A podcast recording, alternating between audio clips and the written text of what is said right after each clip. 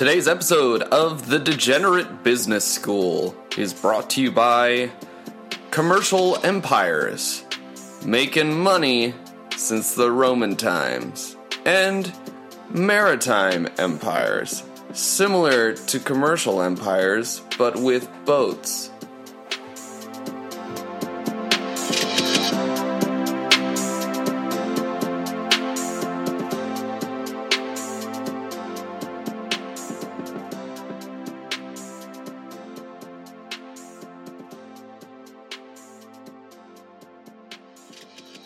Right, Berta, we're here. Friday has come again. It's uh, it's six thirty. It's happy hour. I'm enjoying a glass of wine, but you are abstaining. So Yeah. good job by you. Yeah, I'm, I'm definitely judging you right about now. But uh, Fair enough. I hate you. All right. Uh, episode eight. Two more episodes from episode ten, which is our next arbitrary benchmark, which I feel like is impressive to quite impressive. uh, I mean, I, I feel like that raises the bar. I feel like we have to deliver some of our best content. But uh, no, I also I just want to share with everyone you uh, you pulled a strong power move on on me today at work, which I was I was pretty impressed by. Which is when I went by your desk to ask you to go to Starbucks. You were on the phone, landline phone, hard leaning back, and you gave me the strong one second power hand. and, and the uh, the Wall Street Journal was right in front of me. That's right. So The only bigger power move is is showing up to a meeting that you created twelve minutes late. I'll, I'll keep that in mind for our uh, tenth episode. Yeah. All right, let's let's kick it off uh, in macroeconomics corner. We'll return to our uh, usual batting order.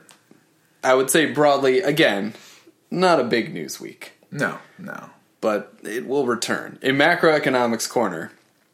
Uh, we're gonna delve a little bit into Brexit, but we don't want to get into the political chicanery too much. Let's, in brief, give an overview. So this week what was once the great, probably the second greatest. The greatest is America, but the second greatest empire in commercial and maritime history, Great Britain or the UK, who I don't know why there's two different names, has now degenerated into a European backwater that can't manage basic monetary policy, Robert. This week, the parliament shot down the next measly agreement that Theresa May negotiated with Europe, and then barely agreed to basically seek an extension on the Brexit date, which is March 20th. Maybe March 29th, not exactly sure. So, Robert, does any of this actually save the British elites who architected the entire Brexit campaign from the inevitability of massive capital flight and, in essence, relegation to the junior leagues of global finance? No, I, I feel like this was likely destined to fail from the beginning. Um, you can, you know, you can maintain this this idea that they're somehow elite, but the reality is that the economic world does not necessarily depend on the UK as much as as they'd like. I mean, they're important in Chocolate. chocolate and financial services. And uh, at one time, Jaguar, yeah, which now is owned by Ford, right? yeah, Yeah. Yeah. Cadbury Chocolate, Jaguars, and High Finance. and high finance. So, no, I, I feel like they're essentially relegated to. Yeah, this is the beginning of the end, as all great empires before them crumble They into good run. eternity. They had a good run. They had an excellent run. The second greatest run in history. The Great Britain is the LeBron James of global empires. America is Michael Jordan. Make no mistakes. But mostly because we we invented nuclear weapons, you know. So it's it's hard to compare eras, is what I'm saying. but uh, to some degree, you already see the the uh, capital flight already happening. Right. So the biggest reason that London is a global financial center, I mean, as best as we can tell, is all the most powerful financial institutions are run out of New York, and London is the best uh, city in the European sphere to set up uh, an entree to the European market, common language. It's integrated into the European Union and allows all of these illustrious New York financial houses to get beta in Europe. Now, we've seen before this deal is even completely negotiated or the fate and the terms are completely worked out, Bank of America, other prominent houses, they're already starting to move some of their operations to Dublin, to Paris, to Frankfurt. So at the end of all of this, it will just culminate in one giant leech out of UK as a financial center, right? Yeah, yeah, more than likely. And uh, while there's probably a way for us to profit from it, realistically, the biggest impacts are going to be felt in smaller economies who have their currencies pegged to the British pound. Fools, a lot of or or the euro, whatever the case may be, the implications largely don't reside on us. If anything, it makes our vacations slightly cheaper. But and uh, as someone who just went to London, terrible timing. It's still ludicrously expensive. So this is justice. This is justice for you, London. Twelve dollars for a cup of coffee, eighteen dollars for a sandwich. That's not actually true. I'm being hyperbolic, but it's damn expensive there. So what you're telling me is that there's no line of sight to us profiting from the chaos uh, because we're not currency speculators. yeah, no, th- th- there's there's not a lot there. To be honest, there might be there might be ways to trade the currency, but if if the goal is ultimately to make money, there are ways with less resistance. Yeah, and ultimately, does any of this, more importantly, matter to us? Does the fact that the UK, which is in the same cultural sphere as all the Anglophone countries, United States, Canada, doesn't matter that they're taking a back seat in the European market and that might in future be shepherded by the Irish. Are the Irish any different than the English? Does any of it matter for us, is what I'm asking. Probably not. No, I mean it, it's just a matter of some people feeling like you know there comes an elite status with being from the UK, but That's just because they have the accent. right. And I mean, don't get me wrong, it's a damn good accent, but uh, does it mean anything economically? No. Well, I also think uh, perversely it also speaks to the incredible strength of the American economic infrastructure because arguably the actual political governance of the United States couldn't be any more of a shit show than it is now. Now, obviously, we're not uh, dismantling the United States, which is again one of the greatest customs unions, for lack of a better term, to ever exist. Uh, we're not actively shooting ourselves in the foot the way the UK is. Um, but I think by contrast, it does speak to the power, the independent power of the American economic engine, and just like the inertia of having like the entire continent under one political system versus the UK, which is basically just pulling itself out of the first world economies. Agreed. Agreed. So it's good. It doesn't matter what Yahoo we put in the presidency. It could be you. It could be you. And Facebook is still going to make money on IG. it does not matter.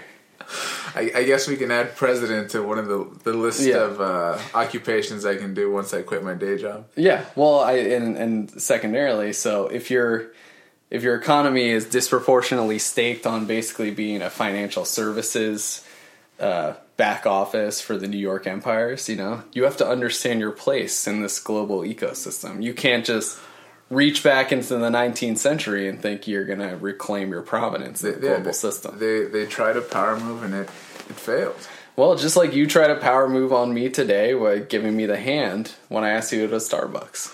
But we went But we went. on my time. All right, let's let's leave the UK in the rearview mirror. In businesses this week, there really only one story merits mentioning. I will just quickly do a brief aside. GE finally cemented its like official shitty forecast for the year after hardly, you know, hard in the paint telegraphing it last week. So I say again, go long on GE, but buy now-ish, No. not two months ago. No, no. This this Is this heading to like three dollars? uh, I, I believe the average price target is about six. Okay, so wait for five. I guess we're going there. No, I mean if this gets down to like 7 I mm-hmm. would buy it just because the downside is minimal at that point. You definitely want to own it long term because I mean it's GE, it's not going out of business anytime soon. I don't know. But but yeah, I, I wouldn't buy it at nine and, and expect a smooth you know smooth Fair ride enough. In parallel, I guess General Electric is the British Empire of corporate history, Yeah, potentially. yeah. They they brought in this guy who wanted to restore it to its former glory, and uh, Failed spectacularly. yeah, I guess the biggest news, and this is where a person could really profit from the chaos. So, Boeing. Boeing is the story this week. Uh, in poor taste, Boeing takes a nosedive. Uh, too soon? too soon. Uh, after two crashes, really within six months of each other. The most recent one, the crash in Ethiopia, but it calls into question the uh, safety of the 737 next generation 737 max which apparently is having pretty terrifying issues with actually literally controlling the nose of the plane but the inverse of a nose dive uh, the autopilot feature creating some condition where the nose of the plane goes up and causes the engine to stall and the pilots don't know how to operate it not only has it been a pr disaster for boeing but its market cap is down 14% uh, basically over the last two weeks, but it's really all happened in the last week. So, I guess the question for us, as the sires of this business school, is is now the time to buy on Boeing? In short, yes, yes. Um, largely because of the response from Boeing, which has not necessarily been to admit fault. So they're basically saying the planes are fine. Y'all are just idiots who don't know how to fly them. Classic, classic maneuver. So if it's in fact true that the, there isn't anything wrong with the planes, then this 14% drop off is is a clear overreaction. Um, over the last several years, Boeing has shown strong resilience to moves like this, and we can't overlook the fact that they have, I want to say, seven years of back orders on the jets. So as long as they can continue to deliver, their earnings should continue to go up, their delivery should continue to go up, their revenue should continue to go up, and it's a well-run company. So They've yes, they've shown an ability to debug yes, things like this, Yes. assuming it's not a catastrophic structural issue with all the 737 Max design. But it sounds like it's basically in the software, not the hardware. yeah, Because yeah. that, that's how planes work, right? You got your software and your hardware, right? Uh, sure, sure. It's in the cloud, literally. literally. um, yeah, I actually haven't bought it just because the options are a little pricey. But if you're going to own the stock itself, go Well, that's what I was going to ask you. yeah, So we were looking at the options today. I mean, at this point, you you at least take a flyer on the fa- the value play because it's down fourteen percent, but it's kind of consistently been fourteen percent higher. So you're probably going to recoup that over the next several months. Again, assuming it's not something dire. right.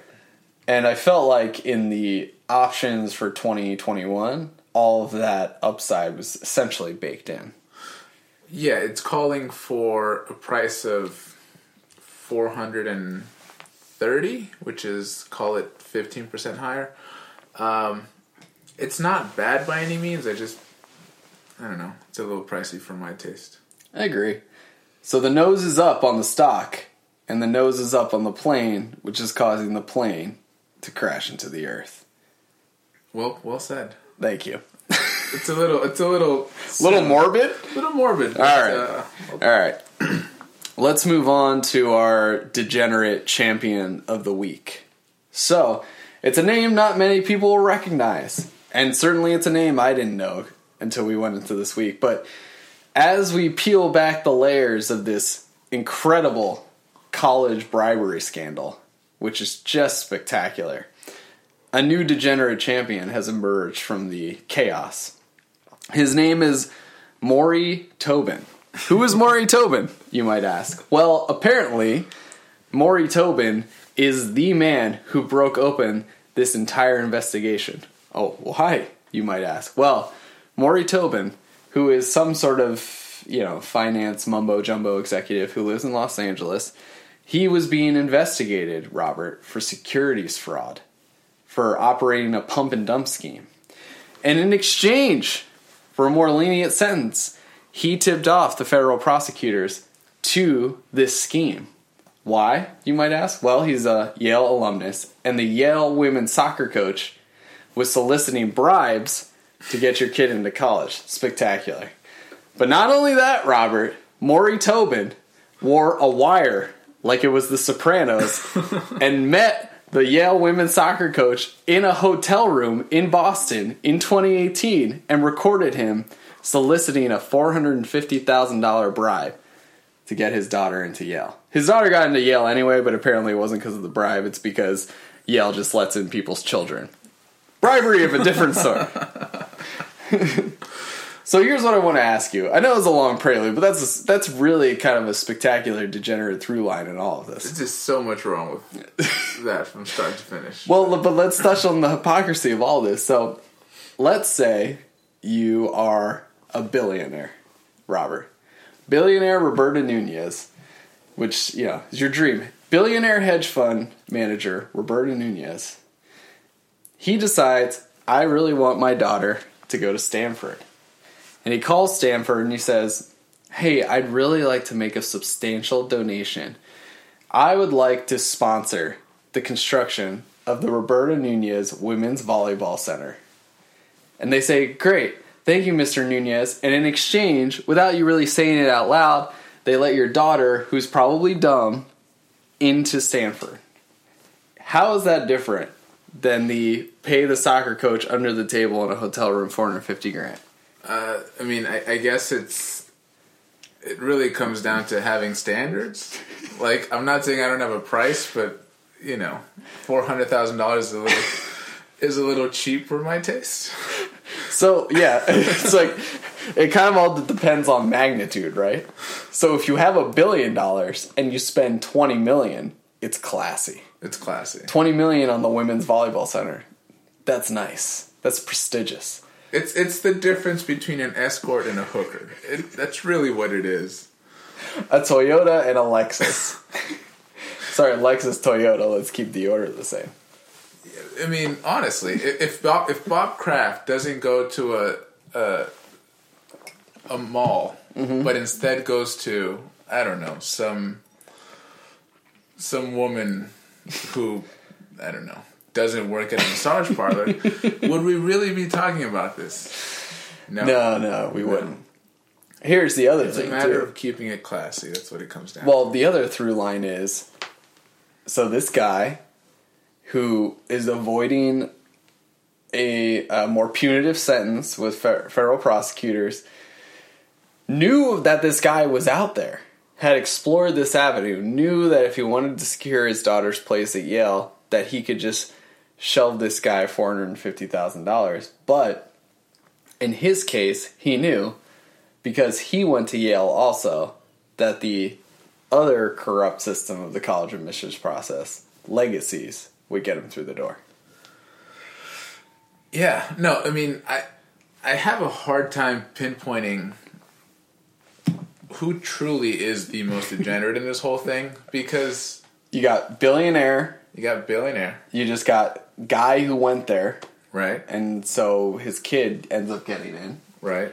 And then you have the person paying the women's soccer coach 450 grand. Then there's the soccer coach who accepts. oh, true, the coach, yeah. Okay, so the coach is the worst?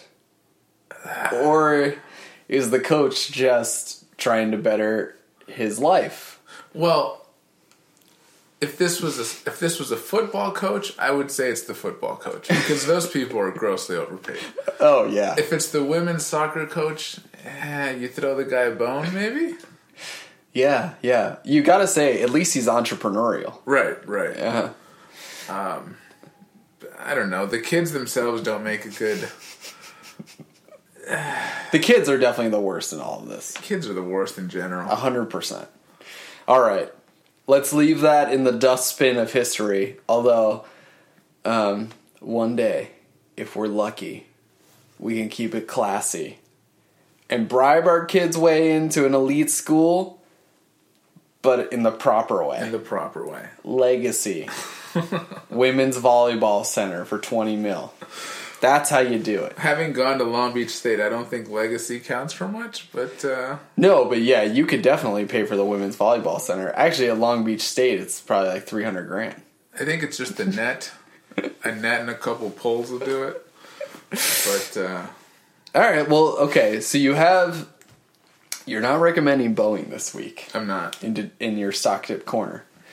Uh, you, you've considered it heavily, but I again, did. it's too pricey for your taste. Um, quick recap on your record: you got out of P and G, great success. Great success. You're still in a holding pattern on your remaining positions. You're two and one, but Cisco and Aurora saw spectacular success this week. Phenomenal. Why don't you tell us how they did? So I've held Cisco for just over a month. The stock is currently up 12.7% versus the S&P up 4.6 and the option up 53%. So, Spectacular. not bad for a month. Uh, Aurora really just took off this week uh, thanks to our our buddy Nelson Peltz. Uh, as I've said, I, I'd like to consider myself uh, an activist myself. So he Yeah, I mean, no one else will, but I'll consider you. in any case, he took a he took a, an advisory role with Aurora, which made the stock just take off. Um, so in the last three weeks, Aurora Cannabis is up thirty eight percent. Uh, the S and P is up one point seven, and the option is up sixty eight. Attaboy. EEM, not out of the woods yet, but we're gonna sit on that one for a couple more weeks. No, but it, it's getting it's getting better. Um, it's getting better. I'm still not feeling great about it, but at least I'm I'm not considering But taking it's an L on it. it's not a disaster. It's middling below the S and P, I think, right now. yeah. So I think on a weighted basis, you're crushing it. Yeah, I, I- would definitely say so. um, EEM is up. This the index itself is up 0.1 percent versus the S and P up 1.1 percent, and the option is down two. So it shouldn't take much to get this out of the woods. Um, and my new pick this week is uh, CVS. Get your drugs. CVS. I like to say there will always be sick people, and so long as there's sick people, these companies will make money. Um, CVS has been getting killed since their last earnings, um, even though they reported very strong earnings. And uh, the speculation is that the part, well, the acquisition of Aetna is not going to work out, um, and it may So or may not. it's all just merger hazard, right? That's the, what the pummeling is about. Right, but then it can only go so low before you realize, like, okay, there's an actual market cap that makes sense to this company. Um, so I don't think I'm necessarily trying to catch a falling knife here. Uh, the stock was upgraded earlier in the week, and it sort of set a floor. So I did get in on that today. So now is the time. Now is the time, ladies and gentlemen. CVS. Here's another thing I want to ask you. It's on a related note. Yeah. So, merger hazard with CVS.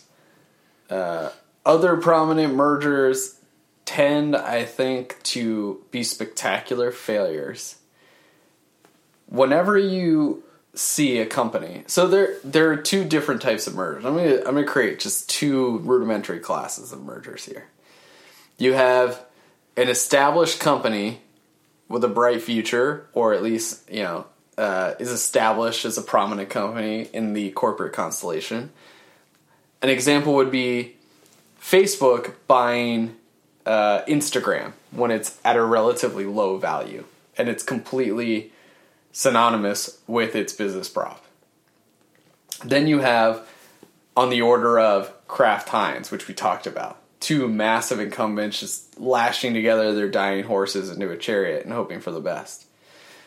As an investor, do you always go short on mega mergers? I think you do. Um, as an investor, probably. And I consider CVS Aetna a mega merger. Yeah, as an investor, probably.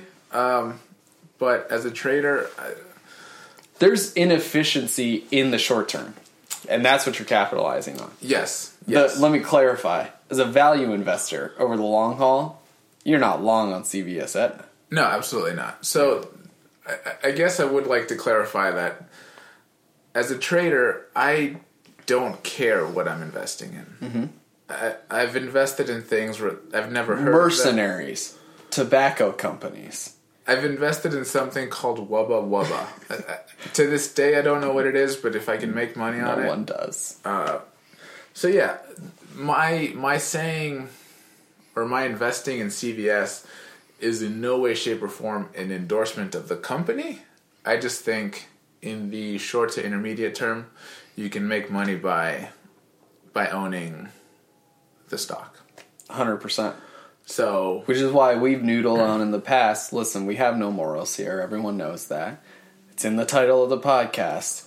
We've noodled in the past. Doesn't make sense to buy Philip Morris right now because they're diversifying into tobacco distribution. Or, sorry, marijuana distribution, which is a smart thing for them to do. They're a dirtbag company. uh, correct, which actually takes me back to the um, the Aurora cannabis thing.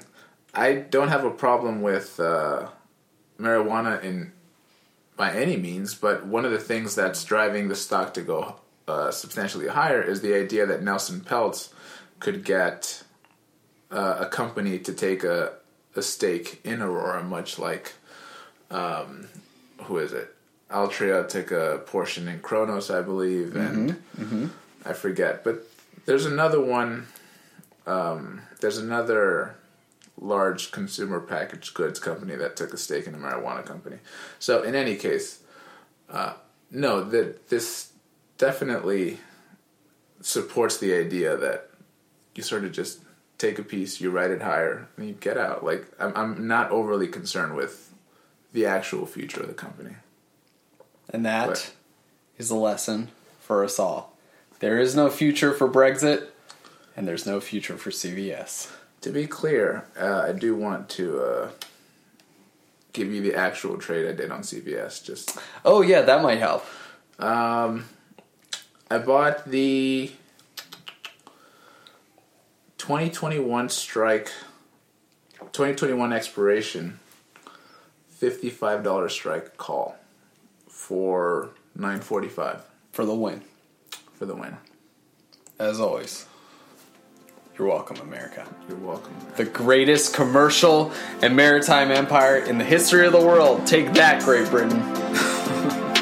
All right, we'll see you next week. Farewell.